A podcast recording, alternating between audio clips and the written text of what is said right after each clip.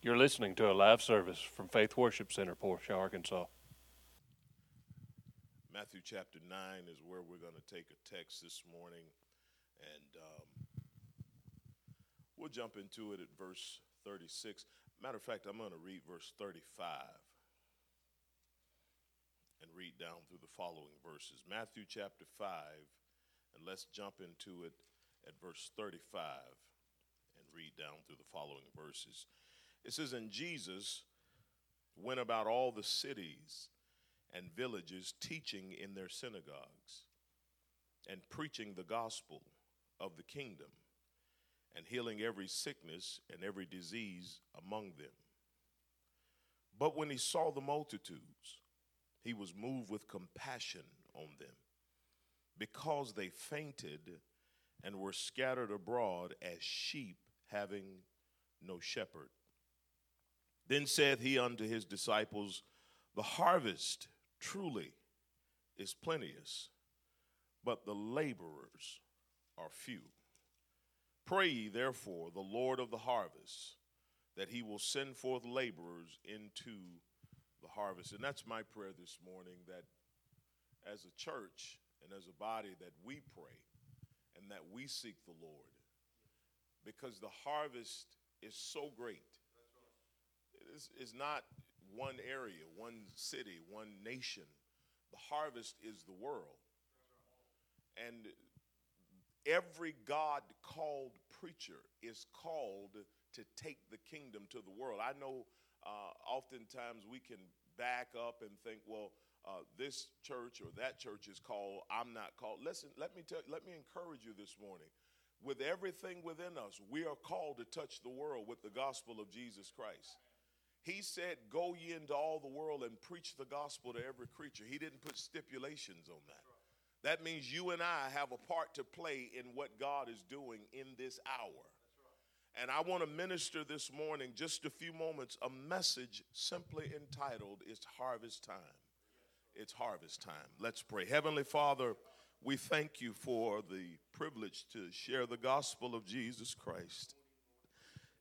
Father, I pray right now for your help, for your anointing. I cannot preach this message without the anointing of the Holy Spirit. Father, I pray that you move upon the people as well. And Lord, that all of us are anointed to hear what you're saying to the church. And Father, we give you the glory and the praise, and we ask it all this morning in Jesus' name. And everyone said, Amen. There was another passage where Jesus made a statement to his disciples, and he said, Say not that there are four months and then comes harvest.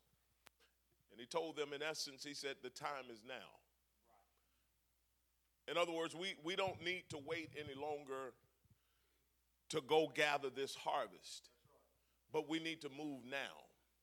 Now, obviously, we need to pray. We need to have the mind of the Lord. We don't just aimlessly go out and do things, but we want the anointing to accompany us. But the Bible told us that the Spirit of God is with us, that the anointing of God will rest upon the individual who is called. And as I read this text this morning, I look at the words in verse 35, and it says what we all should be about that Jesus went about the cities and villages teaching in their synagogues and preaching the gospel. There is specific here. He explained the truth. That's what preachers should do. He proclaimed the truth. That's what preachers should do. But it wasn't just because there's a lot of things that we say is truth, but it's not truth. And I know, you know, we, we have a, this, uh, I believe it's, it's ecumenical. It's just a big word that means that everybody is the same. That every church preaches the same thing. That every, doesn't matter where you go, it doesn't matter what you hear. Let me say this only truth will change you. Right. Truth that is anointed by the Spirit. If it is not truth according to the Word of God, then there's no power. In other words, the Holy Spirit is not going to anoint error. We have to know that. We have to understand that. He's not going to anoint false doctrine, but what he does, he anoints truth. And that truth, when it gets down into the heart of an individual and made real by the Holy Spirit, that person's life is changed by the power of God. I've experienced that change. Anybody in here know what I'm talking about? You were bound, but God changed you. You were headed down a road of destruction, but you heard the truth, and God supernaturally changed your life. That's what the gospel is. So let's look at this for just a few moments this morning as we take a little liberty to uh, talk about this explaining the truth, uh, teaching in their synagogues. But I love the word, it's word, it says, He went about all the cities and villages. He didn't leave anybody out. This, you know, there's certain uh, places you go and people, I, have talked to people and uh, even done some research to be honest, and I won't call names, but I've seen world renowned uh, preachers who will not go to certain places because the offering is not enough, uh, or because they don't feel as though they can get enough. Uh, in their pocket, so it says there's no use in going there. And when Jesus, the Bible tells us here that he went everywhere. Because wherever he went, he saw souls, he saw people who were in need of salvation. And that's something that really has burdened my heart recently here is just souls. God has really been dealing with me about souls and, and seeing things the way He sees them, seeing people the way He sees them. And you got to make sure you understand and be careful this morning because the Bible says all souls are mine. So when, when you say that all man is created in the image of God, now I'm going to say something here, and I know a lot of people kind of get a little uneasy, but let me tell you something. That drug addict, that that whoever it is out there in the world, that homosexual, all of them were made in the image of God.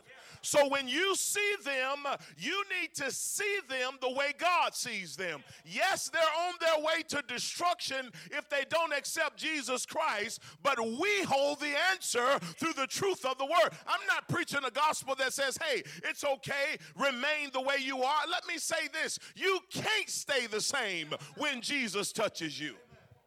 It's mechanically impossible for you to remain. Paul addressed it in Romans chapter 6. He said, May such a thing never be. He said, It's impossible for you to be in Christ and not change. He says it's impossible because when you're in Christ, you were made dead to sin. It's impossible to habitually live in sin. First John chapter 3 tells us that. He said, The seed of God is in you. You cannot practice sin. So it's no such thing as I'm saved, but I haven't changed. Right. Let's be clear on that. I, I, you know, there's.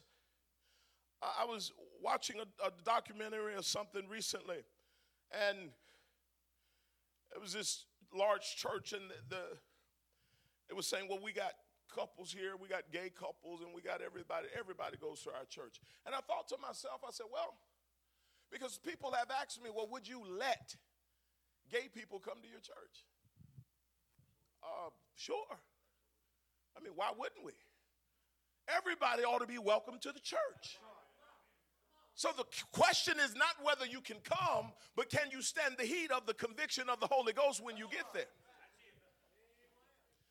The old saints used to sing a song, You Won't Leave Here Like You Came, in Jesus' name. I mean, you'll come in that way, but when the gospel gets a hold, and if they keep coming, praise the Lord. At some point, the gospel is going to take root in them, and, and real, they're going to realize, hey, what I'm doing is ungodly, and I need to be changed.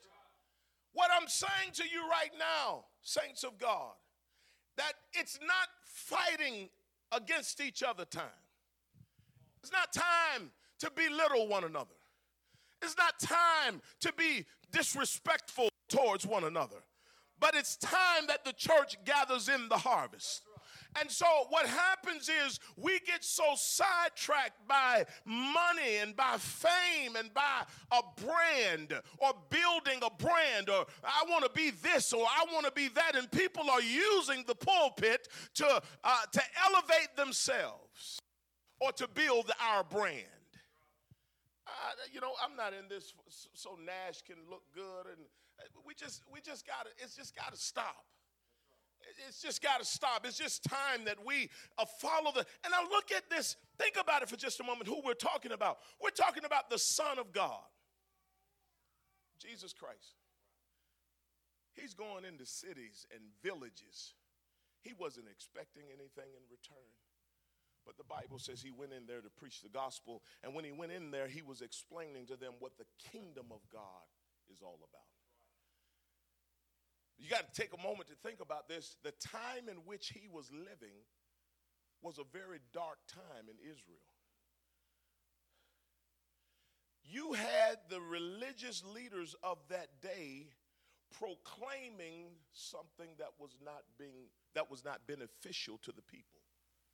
They had added so many laws to God's law. You realize that it was so bad that you couldn't even drag a chair across the floor.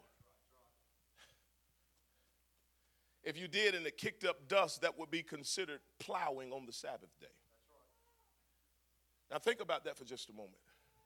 They had become so technical that a woman was bound for 18 years. 18 years. The Bible says she was humped over, she was bowed together. Can you imagine walking around like this for 18 years? But look at where she was going every week. She was bound in church. In church for 18 years, and she was still bound because their system was not working. When is the church going to wake up and realize that these systems that we are putting in place are not working? It doesn't work. It doesn't produce result. You may get numbers, but the numbers haven't changed. I'd rather have a church with 25 folk on fire for God than have 10,000 people practicing sin. Oh, I, all the offerings are good. The time, listen, when God calls you, He'll provide the money. He'll provide the people. He'll provide. But see, what's amazing is their system was broken. And here Jesus walks into the synagogue on the Sabbath day. This woman's walking around like this for 18 years. Jesus is literally sitting there preaching, and she walks in, and he says, Woman, thou art loosed from your infirmity. And after 18 years of bondage, she stands straight up. And the people re- begin to rejoice. Right. But the leadership got angry. Do you see how bad that is? And they said, you, You're not supposed to heal on the Sabbath. First of all, do you realize how crazy you got to be to correct Jesus? It's just some lines you just don't cross, man. They could never trap him, and yet they kept trying. And secondly, they upheld their laws above the word of God. And the person who was sitting in their synagogue Sunday or Saturday was the living word of God. And it's and I'm just giving examples scripturally. Every time he did something, they found a way to say something negative but they could not deny the results. People are getting saved, people are getting delivered, people are getting healed. The dead is being raised. I mean, you guys got his, the Bible says his fame spread, but he wasn't trying to become famous. He said, Listen, I just came to do the will of my father. He said that when he was 12 years old. He said, Wist ye not that I came to do the will of my father? Young people, think about that 12 years old. He said, I just came to do the will of my Father. I don't want to get caught up in anything else. I want to do the will of my Father. And then the Bible tells us in St. John 19 30, he did the will of his Father. And the last words were, It is finished. He completed the work that he came to do. The kingdom of God. Let me, I don't want to chase any rabbits here. The kingdom. Jesus said in Matthew chapter 5, Blessed are the poor in spirit, for theirs is the kingdom of God. I'm talking about the kingdom right now. Dr. Martyn Lloyd-Jones made a statement. He said, There are no citizens in God's kingdom who are not poor in spirit.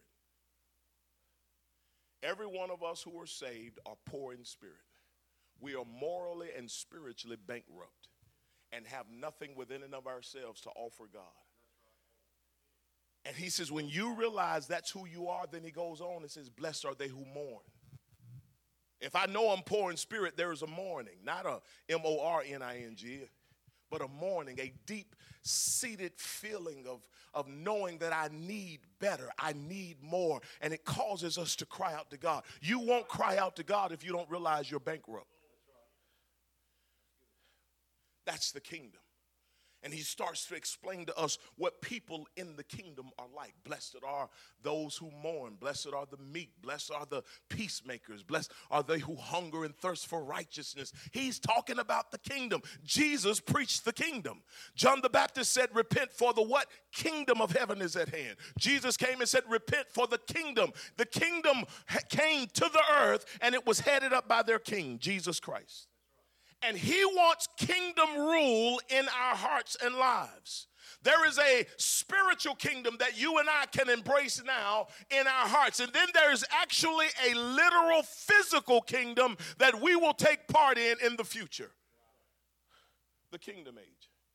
But I, we're not talk, teaching on that right now, but I just want to really go through this because it's so important. He was teaching, he was explaining the kingdom. And then the Bible says he explained it, he explained what it was, then he proclaimed it. When you see Brother Steve and Brother Brian and these brothers and all of you, when you see them preaching and hopping across the stage, and skipping, and being very firm, they're proclaiming truth. But when you proclaim truth, if it's really, if you've really been explaining and teaching, you're proclaiming a truth that has already been explained to people. When I come here to preach, I tell people at home all the time. I told my brothers that I got a free fall, man. He says, What do you mean? I said, When I go there to preach, I, I take a text, man, and just preach for 15, 20 minutes sometimes because the truth has already been explained. You know what I'm talking about. When you can actually proclaim a truth, it makes t- preaching a whole lot easier. You're not breaking down all kind of barriers of false doctrine and all of this to try to get a truth in, but you're you're proclaiming something that the people are already embracing. Why do you think you shout when somebody just simply says, "Thank God for the blood"? Folk would get crazy. Why are you so crazy? Why are you shouting like that over the blood? Because you've been hearing it for years how the blood of Jesus made you right. It sanctified you, it justified you, it declared you legally righteous before God. I've got a legal standing in the kingdom of God. To God, I have no past. To God, I'm in Christ Jesus, seated in heavenly places. To God, I'm holy, I'm righteous. To God, the power of sin has been broken. I've been set free, and now I can live holy, being empowered by the Holy Ghost, all because of the blood. So when we simply say, Thank God for the blood, it resonates with my heart. Preacher, I know what you're talking about. I know what you're talking about. Man, you can't talk about the blood to sanctify folk. It's, it's, just impossible. I was a little boy and I, I, grew up in the holiness church, and man, you mess around and start singing about the blood. Those old mothers get to rocking and moving and sh- shouting and running. And I was like, why are they so excited? But now I know what they're shouting about because I've been washed in the blood too. He was proclaiming the truth, he broke it down, he explained it. When you're explaining truth, you got to deal with you got to deal with things. And Jesus had to deal with the current system that was in place. That's why he said things like, Beware of the leaven of the scribes and Pharisees. That's why he said things like, Think not that I come to destroy the law and the prophets, but I came to fulfill. He was explaining truth, then he proclaimed it. And then here's another part of the gospel He healed every sickness and every disease among the people. I hear preachers all the time say, man, I got, God told me, he said, I got a healing ministry. I said, okay. Because people want to impress you with things. I said, but you're a preacher. Yeah, but God called me into healing ministry. I said, God may give you the gift of healing, but if you are a preacher, then you preach the entire counsel. You don't get to choose when you're a preacher. Paul told Timothy, preach the word. The word is this book, this 66 counsels that we study and that we read, the canon of scripture, and it is truth. It is bathed with power and in truth from Genesis to Revelation. Or as one guy used to know, he said, from Genesis to maps. Y'all young folk probably, y'all got your phones on your, your, your Bible on your phone. Us old folk, y'all know the back of the Bible, you got the maps. All of it is about Jesus. Every ounce of it, from Genesis to Revelation, it points us in some way to Christ and what he would do at Calvary for all of us. Then the Bible tells us, let me hurry here. He says, He went about teaching, preaching, healing every manner of sickness. In other words, disease, sickness. It didn't matter what the people had, he healed them all. Right. Jesus would go into a city and heal everybody. Now, I just want to stop right there for a minute. Because sometimes that blows my mind. Can you imagine Jesus coming to Portia, Arkansas, and everybody who's here gets healed? That's what actually took place when Jesus was here. He was so powerful the Bible tells us that there was a woman who fought through a crowd. He didn't even lay hands on her. She just touched the hem of his garment and she was instantly healed. That's who Jesus is. And he went about into every city healing folk. And they knew he could heal. If they were blind and had never seen, it was so amazing how he would heal people because there were people who could not walk who had never walked. Do you realize that a person who is uh, in a wheelchair or cannot walk, they lose all of the muscle in their legs, and they can even if they could walk, it would take them time to build those muscles. I had a surgery in 2017. I've had four on my right knee. And I mean, they keep cutting me. I'm tired of them cutting me. But the, the last two I had were called, one was called a microfracture and the other one was called the OATS procedure. I don't have time to go into all of that. They were taking cartilage from everywhere trying to patch up my knee, basically. And after the surgery, I had to do what's called a non weight bearing for eight weeks. Basically, you're on crutches and you can't put any weight on the leg. So you got to just go around eight. Where's my drummer at? The crutch guy. Oh, there he is. you're healed, I see. Praise God. Eight weeks, man, you just. But here's what's amazing. That went on for eight to 10 weeks, and they told you could no wait, no wait, no wait. So, two months, it was hot.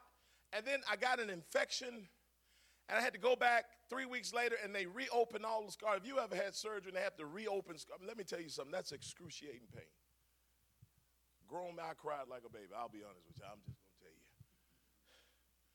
they tell me I woke up, I was calling for Mario. Seriously. Said, bring Mario in here. You know, I'm try- I want to bring this point out, but when I got off of the crutches, I couldn't walk. This was just eight weeks. Now, listen, I love training. I love lifting weights and all of that. I lost all of my muscle in my right leg. My right leg looked like a pencil, and I couldn't walk. Eight weeks. And it took uh, probably four or five months just to get back my mobility to be able to walk. Now, think about that. You're talking about a six month process. Jesus would go in and heal somebody that had never walked for over 30 years, so there was no muscle. And when he would say, rise up and walk, they didn't have to go through rehabilitation. They didn't have to go through therapy. They just got up instantly. The muscle came back and they started walking. That's the kind of God that you serve. That's Jesus. And he healed people like this all the time. He had a reputation for healing. He would walk into a city and it was a person in the middle of a funeral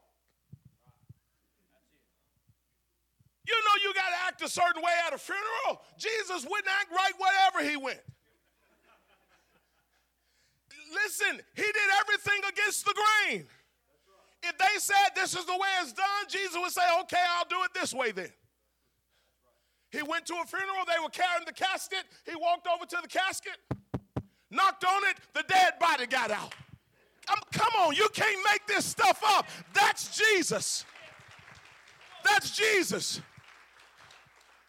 Jairus' daughter had died. Jesus went to the house. Bible says the folk were in their mourning. They were paid to do it.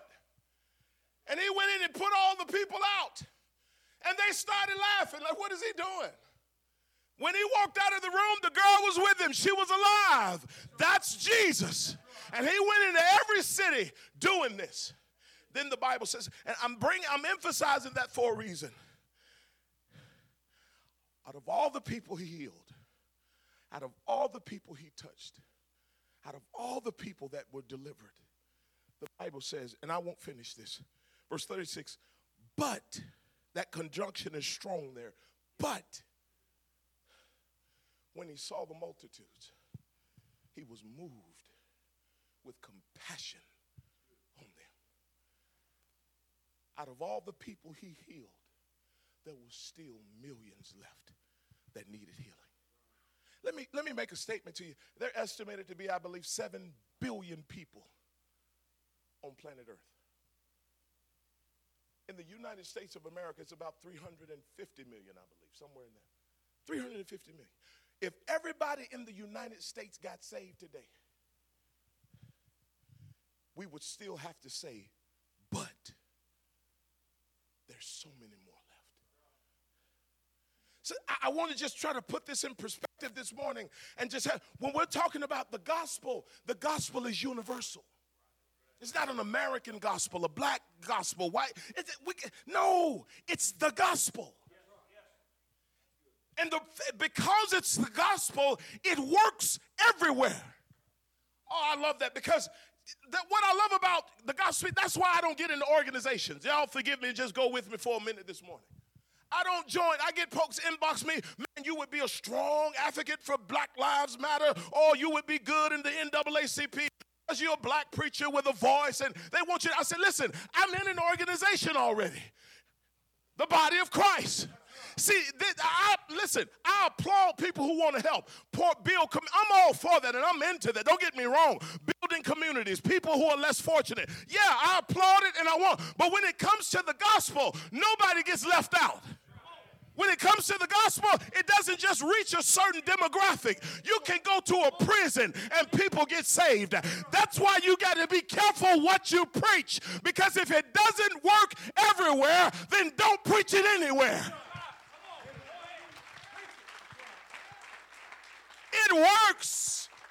It works in Japan. It works in China. It works in Canada. It works in America. It works in Africa. It works and it gets results because it's the gospel of Jesus Christ. He saw the multitudes. Here's his response when he saw the multitudes. He was moved with compassion on them. Now, multitudes is a large crowd of people. The Greek text actually says, carries the idea of a confused crowd. Think about that. They were just aimlessly walking around.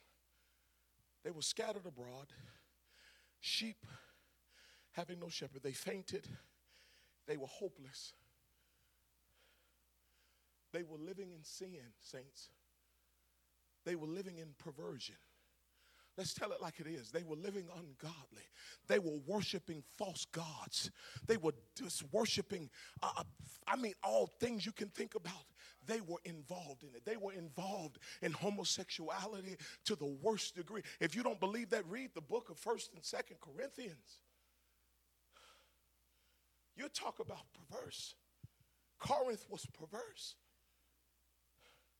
Corinth was where you went if you wanted to have a nightlife. And Paul, following the pattern of Jesus, went to Corinth. And he said, When I came to you, I didn't come with excellency of speech or wisdom of words, but I determined not to know anything among you save Jesus Christ and Him crucified. Paul said, I'm going to preach the cross. That's it, and that's all. I'm not going to preach anything else. I'm not going to preach philosophy. I'm not going to preach psychology. I'm not going to preach the wisdom of men. I'm not going to preach the wisdom of anything else. I'm going to preach Jesus Christ and Him crucified because that's where the power of God is, and that's the message that will bring the harvest. That's what Paul preached. And Jesus saw the multitudes, and He saw every manner of evil and wickedness that they were living in. If you read Romans chapter 1, Paul goes through a list of the perversion that was in the Gentile world. Men with men working that which is unseemly.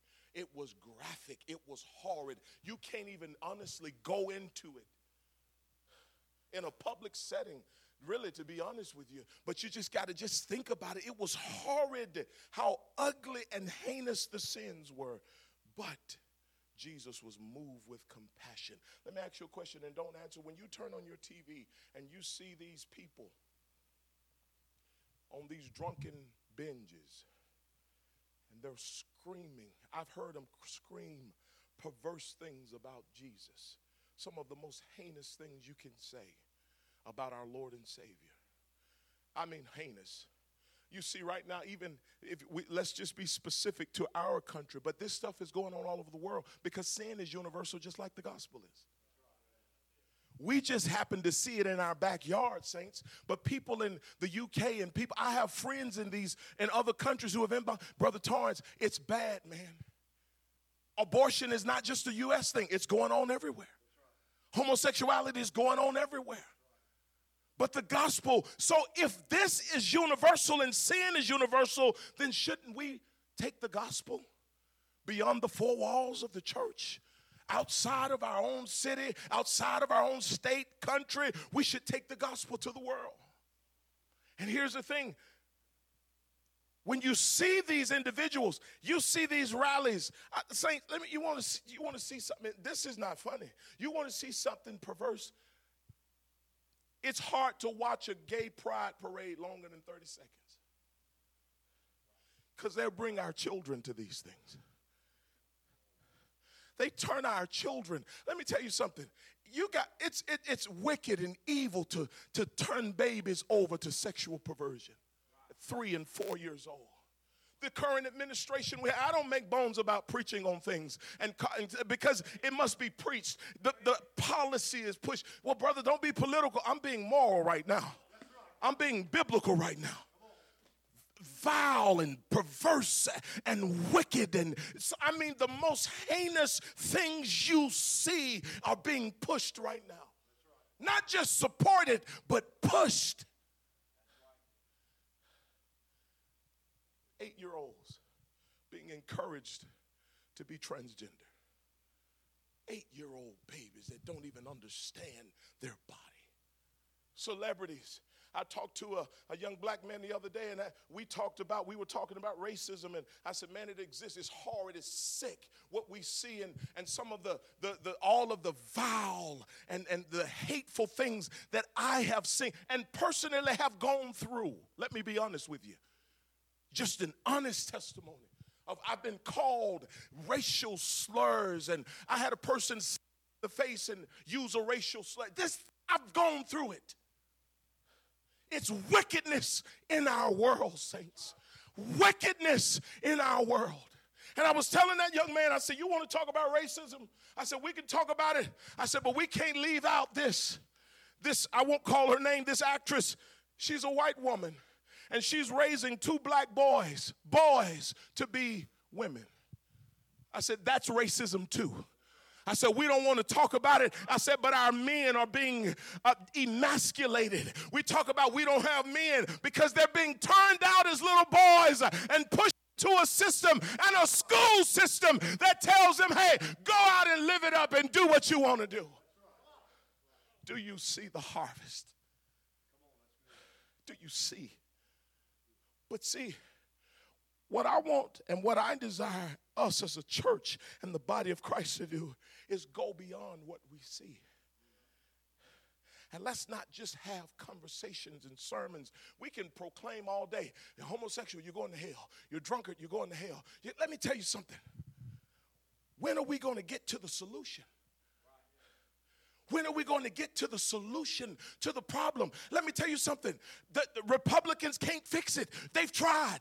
Democrats can't fix it. They failed. Independents can't fix it. But Christians who are saved by the blood of Jesus Christ, we have the answer. You won't solve it in the next election, but if we'll get on our face uh, and we'll preach the gospel uh, and we'll tell the lost that Jesus saves, uh, that will be the solution to the problem. What do you see when you see these parades? What do you see?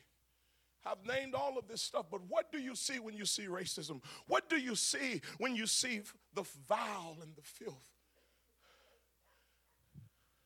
Do we label them? Oh, those are just liberals. Those are just, to God, their souls. And I want to ask you a question that's challenging. Are we moved with compassion or are we moved with hate when we see these people? What are we moved with? Jesus saw them, and the Bible says he, the word compassion means it affected his innermost being. You mean he loved souls that much? Yeah, he loved souls so much that a murderer and a thief was hanging on the cross beside him, who had lived a life of nothing but debauchery and vile. And Jesus said, Today I'm going to see you in paradise. All you had to do was say yes to me. And the past is erased. Saints, the gospel of the kingdom will get the results that we need if we will proclaim it. It's harvest time. Would you stand to your feet all over the house of God? Musicians, singers, you can come. It's harvest time. Do you see the multitudes? Are you moved with compassion on them? You see the 30 million alcoholics in our country. Do you see the young people who are addicted to pornography? I was talking to a friend of mine who's a Native American. He lives in Canada, and he, their community is called the First Nations people. They lead the world in suicide rate. Think about that for just a moment. He called me last year, and he was headed down south of Ontario to do a funeral for a nine-year-old baby that had committed suicide. A nine-year-old child that hung himself. They've died as young as eight, nine years old, 11 years old. They hang themselves, take their own lives. Saints, the multitudes are crying out. That Macedonian call, come over and help us. People in Africa are saying, come over and help us. People right in our backyard are saying, come over and help us. Young people in your school are saying, Can you help me? Let me tell you something. Anybody who's living in perversion, uh, homosexuality, the statistics don't lie. Do you realize how high the rate of HIV is and how high these people inwardly are miserable? They want to put on a facade like they're happy, but sin can never produce happiness. It will never produce joy. That can come from the Holy Spirit when a person is regenerated by the blood of Jesus Christ. Do you see the multitudes? And are you moved with compassion? It's harvest time, saints of God. Pray. And that's what this altar call is as I close this message. Pray that the Lord of the harvest would raise up laborers let me tell you something. I'm so grateful for this man, for this man, for this man, for this man, because we need laborers. If we can ever get past these barriers that the world has, God can bring together blacks and whites. Can't He do it? And stand together. And there's no facade here. This is not just a public persona to say, well, they do that publicly. No, we can embrace each other as brothers and we can stand for one cause, and that is to preach the gospel of Jesus Christ. That's the cause that I'm a part of. If you want to call me a sellout, I'm fine with it. I sold out to Jesus because He brought me out of drugs. He brought me out of poverty, brought me out to change me. to deliver me and for me to preach this gospel of the kingdom to the lost. That's what drives me. That's what pushes me when I see souls. When I see them falling apart, my heart is broken because I want to see God change them and move upon their lives. If you're here today and God is giving you a burden for souls, I'm going to ask you to come around this altar and let's just join together, saints, if you don't mind, as they sing. And let's pray that God would raise up preachers all over the world, missionaries all over the world to bring in this harvest of souls that are dying in their sin right now and need a Savior. If you would, let's come this morning and let's pray around this altar. If you were blessed by this message, you can find us on Facebook at Faith Worship Center, Portia, Arkansas.